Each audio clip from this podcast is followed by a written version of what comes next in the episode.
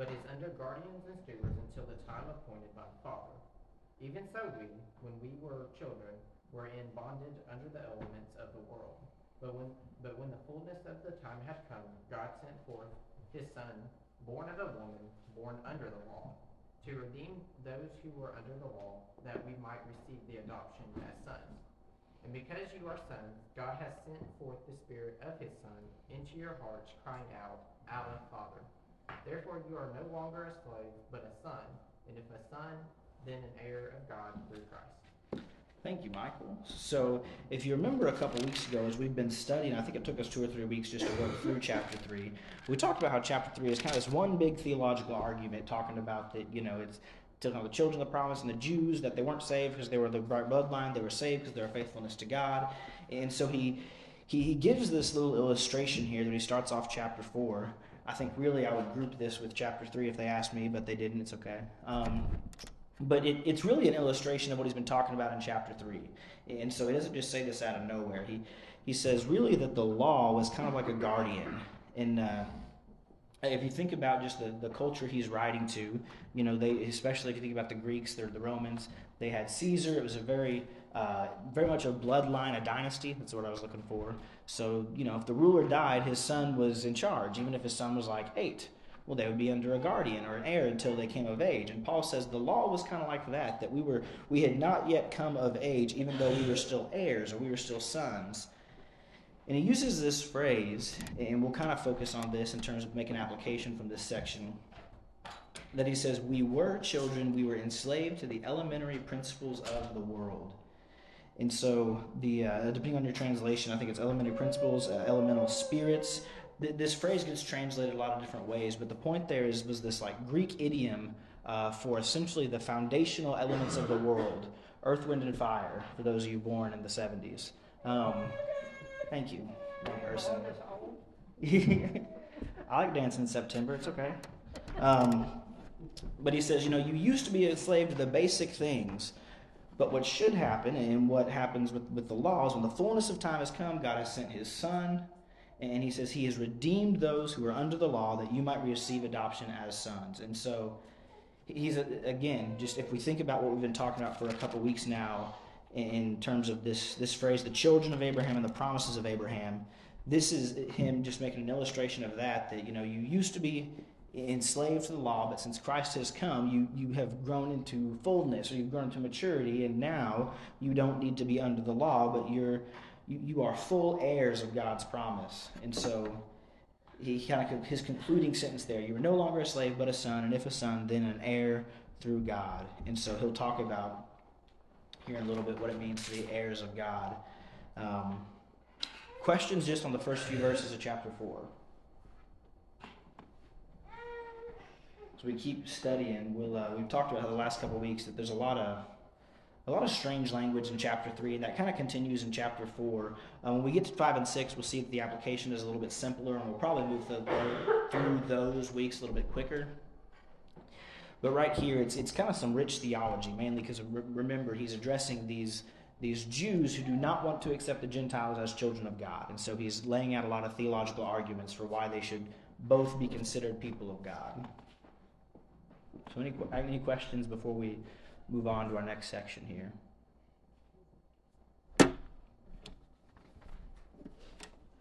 Okay, well, cool. So, we'll uh, try to see how we want to break this down. I think I'm going to go ahead and read for us because we're going to read. It's from verse eight to twenty. We'll kind of take this as one big chunk, so I'll go ahead and read it. But uh, as always, we'll start by. I'll situate it we'll start by reading the text and then we'll just kind of talk about some things that might stand out to you guys or what kind of questions you have or what you thought was interesting or what you thought was unusual. And then we'll flip through some of the slides and some of the notes i have from the last 15 minutes or so. But go ahead and read for us uh, galatians 4 beginning in verse 8 formerly when you did not know god you were enslaved to those that by nature are not god's but now that you have come to know god or rather to be known by god how can you turn back again to the weak and worthless elementary principles of the world whose slaves you want to be once more? You observe days and months and seasons and years. I am afraid I have labored over you in vain. Brothers, I entreat you, become as I am, for I also have become as you are. You did me no wrong. You know it was because of a bodily ailment that I preached the gospel to you at first, and though my condition was a trial to you, you did not scorn or despise me, but received me as an angel of God, as Christ Jesus. What then has become of your blessedness? For I testify to you that if possible, you would have gouged out your eyes and given them to me. Have I then become your enemy by telling you the truth? They make much of you, but for no good purpose. They want to shut you out so that you make much of them. It is always good to be made much of for a good purpose, and not only when I am present with you. My little children, for whom I am again in the anguish of childbirth until Christ is formed in you. I wish I could be present with you now and change my tone, for I am perplexed about you. So, reflect on the rest of chapter 4 there. What stands out to you as we read through that? Well, and there at the beginning, it says, you know, before you knew God and what He was, you worshiped the the false gods, the nature, the seasons, all that, and then saying, but even after we preached God to you and what He is and what He can do, you still decided to worship the seasons and everything. It's like, okay, you had you kind of had an excuse before, but now you don't. Yeah, he says if you if you've known God, why are you turning back to the things that you were turning to before you knew God? Why are you like a dog to its vomit? I think is uh, the proverb. Good. What else?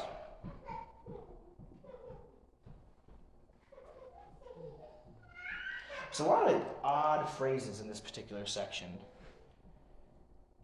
I want to. We'll talk about a little bit, verse 17 through 18, because I think that can be a little hard to follow depending on your translation there.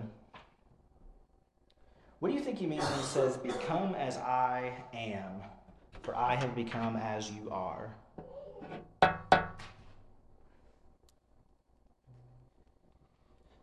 I want to. There's a couple different phrases in this section that I think can be really hard to dissect, and so I've, I want to quote a couple other scriptures that might help us maybe understand this a little bit better. What what verse was that? Uh, Become as I am, uh, verse 12.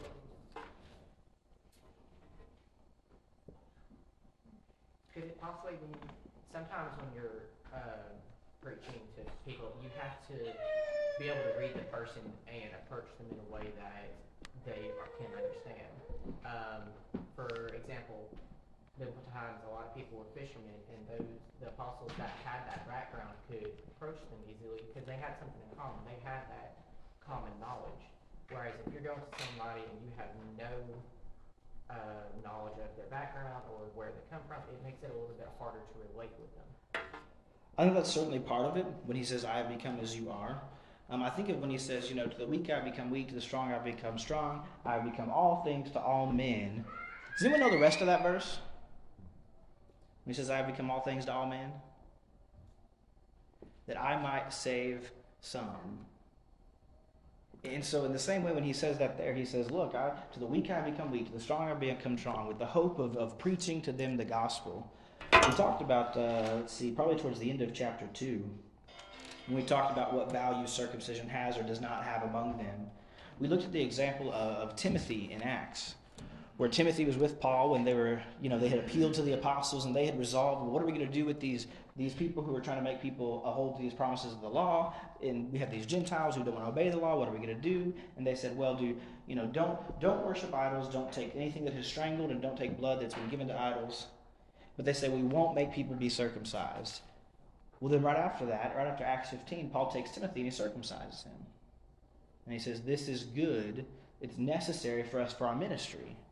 And so I think that's really the same principle he's saying here. At least he's referencing as, as Michael, kind of as you mentioned, that he says, I have become as you are.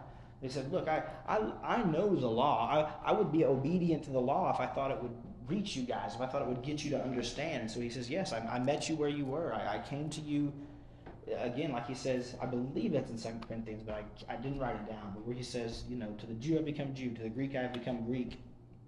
He's kind of saying the same thing here. That he's saying, look, I, I kind of came to you where you are. I taught you the gospel, but like, let's move on from that. Let's, And so he's saying, I wish you would become as I am. Um, we know Paul himself by studying earlier in this letter and by looking at his example in Acts. He's, he's not somebody who tells people they have to keep hold of the law. If anything, remember just earlier in this letter, we studied how he confronted Peter because Peter was saying that people need to be obedient to the old law. And so Paul has said he's, all, he's always fought this. He's always fought back against these, uh, these Judaizing influences, we've called them. And so he says, I, I entreat you, become as I am, for I have also become as you are. There's a, and I mentioned there's a couple different odd phrases here. But if I could sum up just that, the rest of that paragraph at least. He says, You know, when, when you saw me, when I first brought the gospel to you, you didn't scorn me, you didn't despise me. But he says, Rather, you received me as if an angel of God, or even as you would have received Jesus. And we've heard him speak this before that he was sent by God, not by men, or he has the message of God, not of men.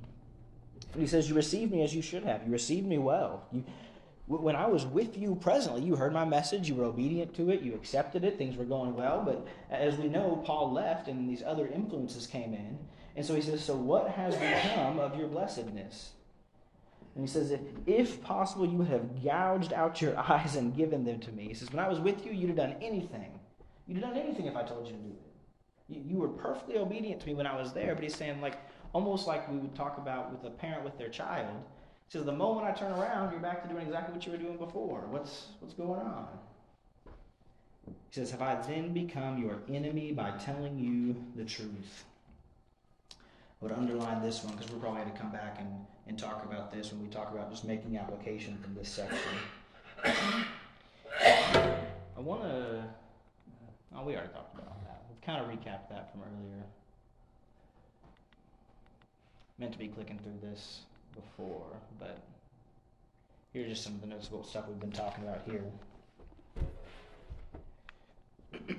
I wanted to read it, uh, just show you another translation of this, this verse 17 through 18, because I think the phrasing is kind of weird. And so I have this, this is from the CSB. But they court you eagerly, but not for good. They want to exclude you from me so that you would pursue them. Uh, I think other translations talk about zeal or zealously pursuing, or they are zealous for you that you might be zealous for them. And essentially, what. Uh, what I would kind of put it, as I've heard somebody say before, you know, put that in cornbread. Remember that expression? He says they're buttering you up. They're blowing smoke up your backside. He said they're telling you whatever it is you want to hear. But he said, Are, are you hating me because I'm telling you the truth? Are you hating me because the message I'm trying to bring you is hard, because it's, it's difficult for you? And he says, Of course they're telling you all these nice things. They want you to think very highly of them. And again, he's talking about, if you remember all the way back in in chapter 2 when we were talking about the context of this letter, those Judaizing influences that the, the Galatians church has become subject to in Paul's absence. And so he's saying those other people, those false teachers, he's saying they make much of you but for no good purpose, or they are zealous for you for no good purpose, because they want you to think highly of them. They, they, want you to think that they're knowledgeable. They want you to think that they have the authority, so they're going to tell you all these nice things and sort of puff you up and blow smoke and just sort of make you feel good. But he says, is for me, and this is why I think he reminds them of what he's done when he was with them. He says, you know, remember when I was with you, I, you accepted my teaching. Things were going well. We had a relationship. Things were great. He says, but have I now become your enemy by telling you the truth?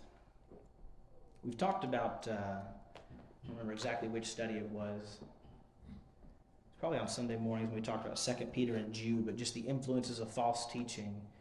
And it's no coincidence that false teaching always sounds good, right? Or else it wouldn't be so popular. There's always a, a, nugget of truth to it, or typically it's good news. It's it's sweet like honey, but bitter in your stomach. I think is the expression one of those letters uses. When we talk about just applying this section, can we make enemies of people by telling them the truth? Definitely. Some of you give a more vigorous yes than others, I noticed, but truth is not always hard to hear, easy to hear.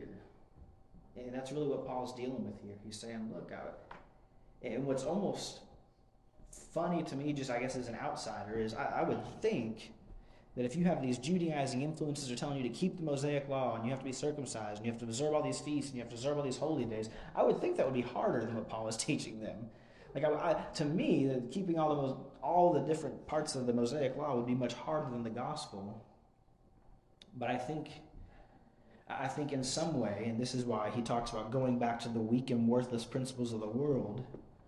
Sometimes, even though it can seem harder, there's a comfort in just doing what you've always done, right? Sometimes, even when a message is clearly true, or you know it's beneficial, or you know it's good for you, sometimes it's kind of easier to go back to what we've always defaulted in doing. Um, and I think there's a, a, really strong message to, to what Paul's kind of getting at. That sometimes, even even when we want to make a change in our lives, or and this is any kind of change, I mean, spiritual, physical, emotional, logistical, small changes to the big ones, uh, sometimes it's easy to change. And then when things get hard, what do you do? Go right back to doing things the way you were doing before. Whenever things get stressful, the pressure's on, sometimes you just you kind of default back to that way you've always been doing it. And so Paul is saying, don't do that. Don't turn back to these worthless principles that I, I tried to rescue from, rescue you from with the gospel. That, that verse that we kind of mentioned earlier, verse 9, that's kind of a callback to verse 3 in the chapter. He says, You were enslaved to these when you were principle, when you, you were enslaved to these principles when you were children, but but now that you have come to know God, how can you turn back again to the weak and worthless things? What else stands out to you from this this chap this uh, section as we're reading it? So the gospel then flags traffic for us, doesn't it? Do what? It, it, it's ahead of us. If it sees something up the road of our life, and it knows it can be dangerous to us because it takes the wrong road, it flags traffic. That's a good way of danger putting it. above. Yeah. Be careful where you're going. Yeah, I would say That's so. what the gospel's saying to us. Be careful what where you go. Definitely. You know, watch how you walk is an expression we hear Paul Right. use all the time. Sometimes it's even because of people coming toward us. Yeah, sometimes the red flags are Just people. bringing the wrong thing. That's what was in the scripture a lot. Yes. Right there. They were bringing a lo- wrong message. And God flagged them off. Yeah, that's why he says, you know, if anyone brings to you a gospel of the one I am. He flagged them off through the Apostle Paul, writing Yeah. the letters. That's true. So, Vert, um, we'll, we'll kind of just go through. There's no, I guess, just questions or things that jump out. We'll kind of just go through this line by line and address some of the weirdness to it. Um, you observe days and months and seasons and years. Anyone want to take a stab at what he's saying by that? It's kind of an odd phrase. I don't. I can't remember if we've studied this passage before or not. I don't think so. He's exactly actually yeah. He's talking about the the holy weeks and the the, the certain not just Sabbath days but the holy days and the the harvest seasons and and certain jubilee years and all those those traditions that the Israelites kept. Um, a lot a lot of theirs were based around their calendar. So certain days or certain months or certain things around the harvest or certain little things. And again, if we think of those Judaizing influences, they were coming and saying, no, no, no, you need to do all this, this, and this, this to be holy. You need to do all this, this, and this for salvation. And he's saying you're going back and you're observing all these, these holy days and these certain seasons and these, these years. And he says, I'm afraid I have labored over you in vain. Which kind of goes back to the point we've been making really since chapter 2 and chapter 3, and that is that we are justified through our faith and our faithfulness to Christ and nothing else. So certainly, yes, thank, thank you, yeah. Um, let's see, he talks about the, the condition of the trial. We kind of talked about 13, 14, and 15. The anguish of childbirth until Christ is formed in you. Well, that's a strange expression, is it not? I had to read that one a couple different times when I first read it. My little children, for whom I am again in the anguish of childbirth until Christ is formed in you. And of course, he, he concludes in verse 20 with uh, what Luis mentioned earlier, just the letter of rebuke. We see just that tone surfacing again. What do you think he's talking about when he talks about the anguish of childbirth until Christ is formed? Could be like a, we're reborn, we're born again when we become Christian and he is laboring with us. I think I think that's definitely part of it. Um, there, there's that language, right, of, of birth and rebirth. When, when he talks about that, he's again in, in the anguish of childbirth. I think of if you've ever, well, really, if, if you've ever tried to teach somebody the gospel, if you've ever tried to teach somebody, uh, you know, your faith, and you're trying to get them along, uh, sometimes that process is not easy. And I would venture to say, in my experience, most of the times that process is not easy. And if you think about why, at least again in my experience, especially, especially I would say in our uh, culture where people often have heard of God. You know, we're not preaching to just pagans who are worshiping idols who have no knowledge of the Bible ever before. In a way, our job is harder because we want to talk to people who who know God, who've heard of Jesus, who have heard of the Bible, but they probably already have all their own thoughts about all those things. And so if you're trying to teach them the scripture, you can't just teach them the scripture. You kind of have to unteach them the things they think, the things they know. And so sometimes it's very hard. And you don't realize until you're getting into deeper study and you're really uh, struggling with them and you're, you're trying to teach them and you're trying to show them. And oftentimes, if you're trying to show somebody and they kind of have an idea, they think they know what it means, but you're trying to teach them maybe what the Bible says, what happens usually? Which, which one do they usually fall back on? Their beliefs. Old beliefs. So it's, the same, it's really the same thing that's happening here when Paul is trying to disciple the Galatians. Is he says, I, I feel like I'm laboring in the anguish of childbirth again with you. And yeah, I, th- I think that's exactly what he's saying. That, that birth, rebirth, born again language. You're trying to totally transform them into something different. And they're, I mean, nowadays, you, it's hard to teach people because nobody wants to hear it. Mm-hmm. Well, it's. Uh, it's interesting. I think sometimes that I think there are. I've, said this before, but I, th- I I agree with you. I think it's very hard because people they don't want to hear it. But sometimes I think other times would have been better, other generations or other areas or whatever it would have been easier, this, that, or the other. But I'm sure I think it's the same thing about you know the benefits of our own situation because we've we've talked about before just the access that we all have to the Bible that makes it easier in some ways but harder in others. I was reading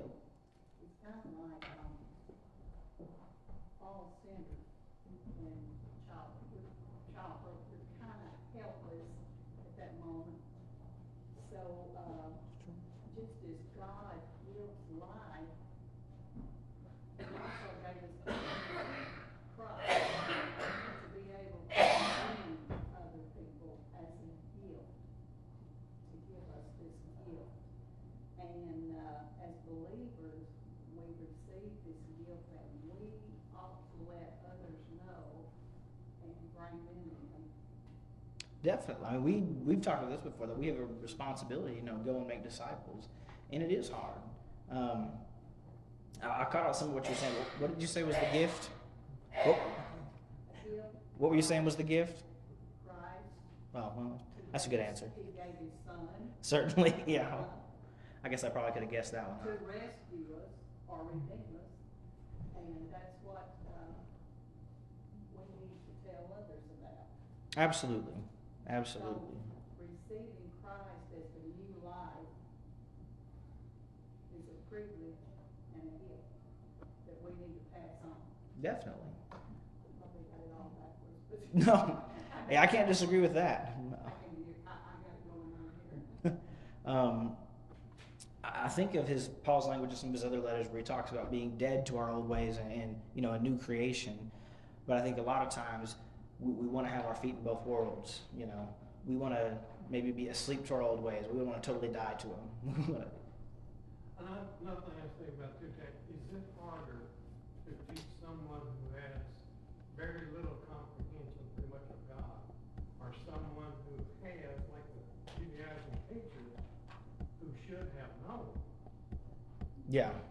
Like, you know, the Galatians who did not have any preconceived ideas that, uh, is it harder to teach those or the Judaizers or those who have their maybe preset comprehension?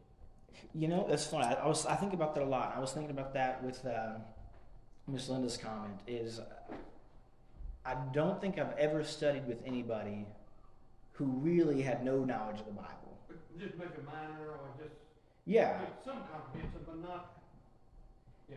most of most of the time when I talk to people, it's exactly what you're saying. With it, in if I try to make comparison to other fields, I mean, learning math is not easy. But imagine teaching somebody math who is convinced that two plus two is six, and three times three is twenty-seven or something. You know, like it, it's the the concepts we're we're bringing are almost in certain ways. I, I don't want to say hard enough because I don't I don't feel like it's that hard. Maybe I'm biased, but it is life changing enough without without somebody already having feel like they got it figured out for themselves, right? And I think I think you're right, especially as we've heard maybe Paul's teachings against these influences before.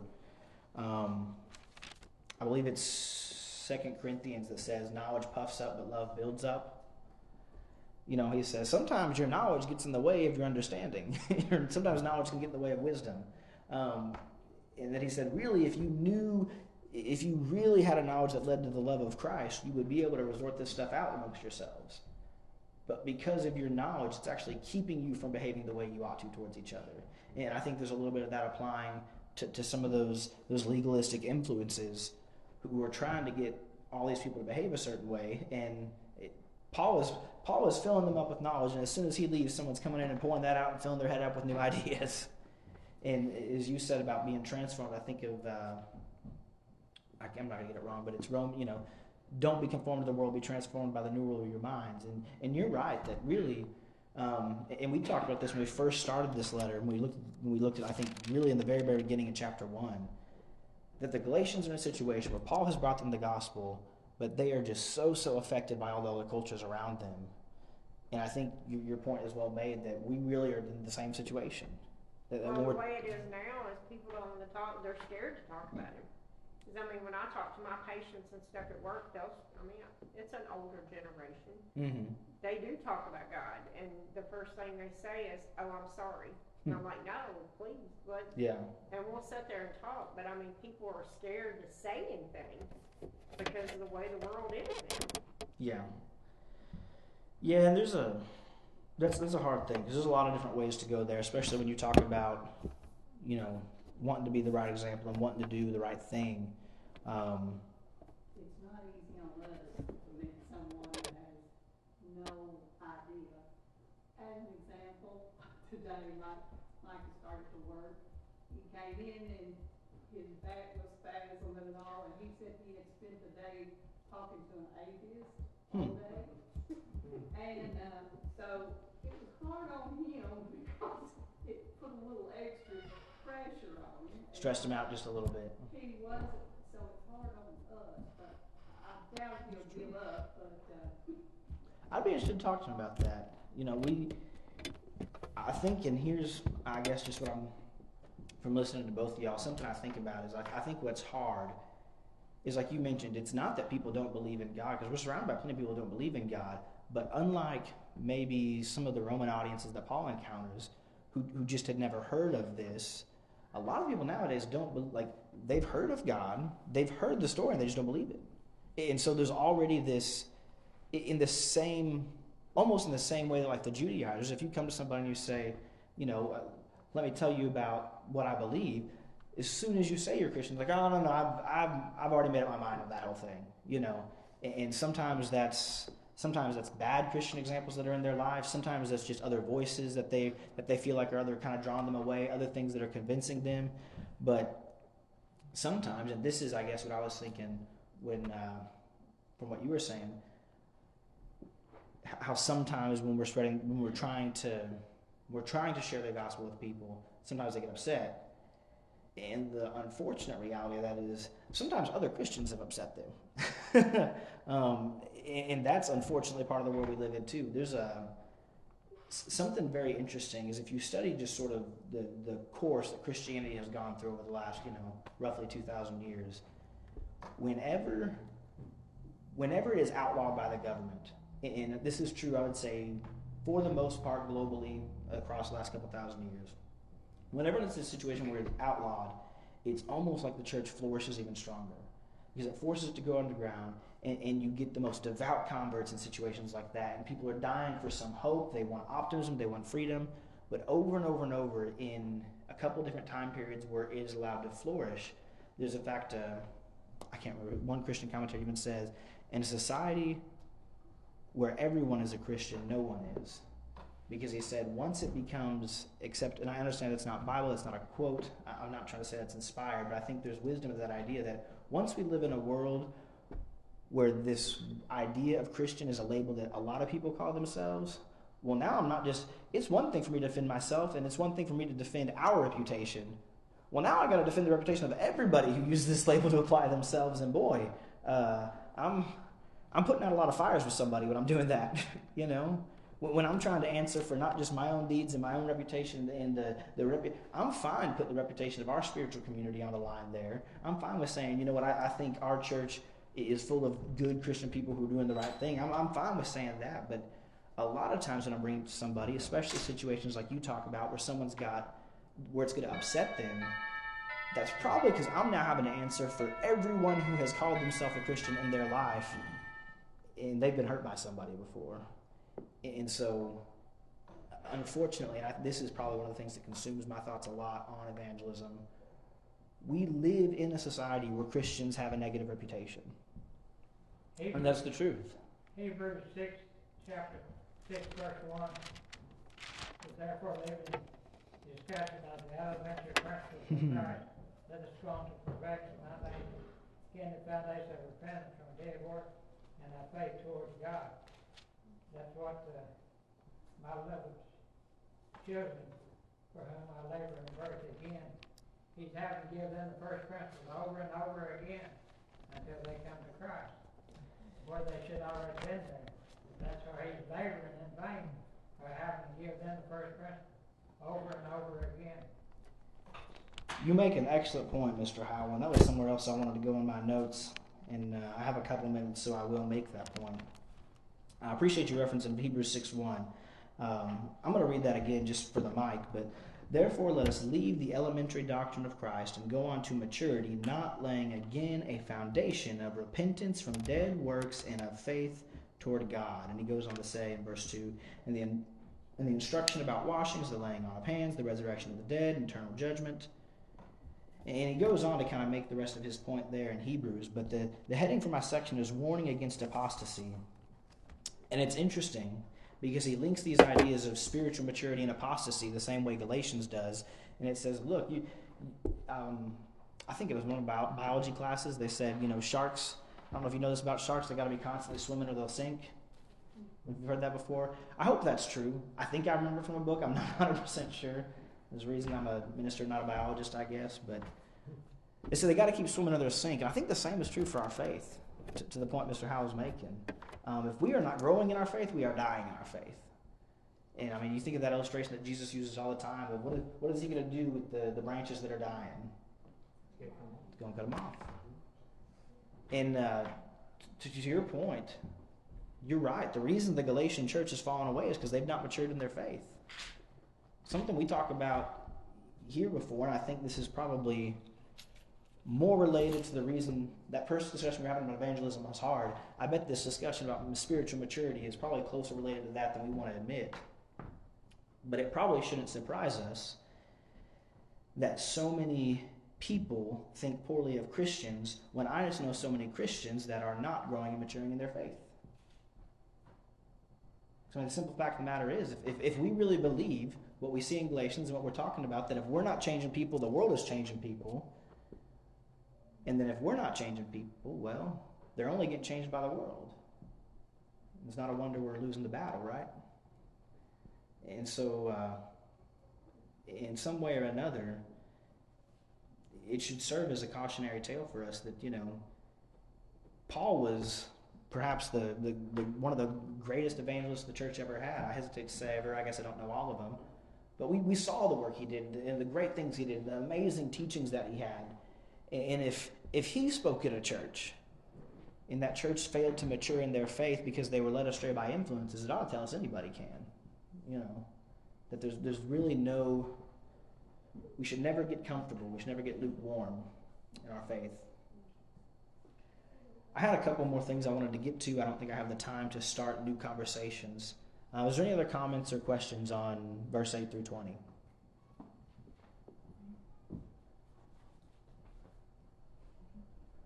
Well, if not, we'll go ahead and put a pin in it for there. I'm showing a couple minutes to the next bell, so we'll leave a little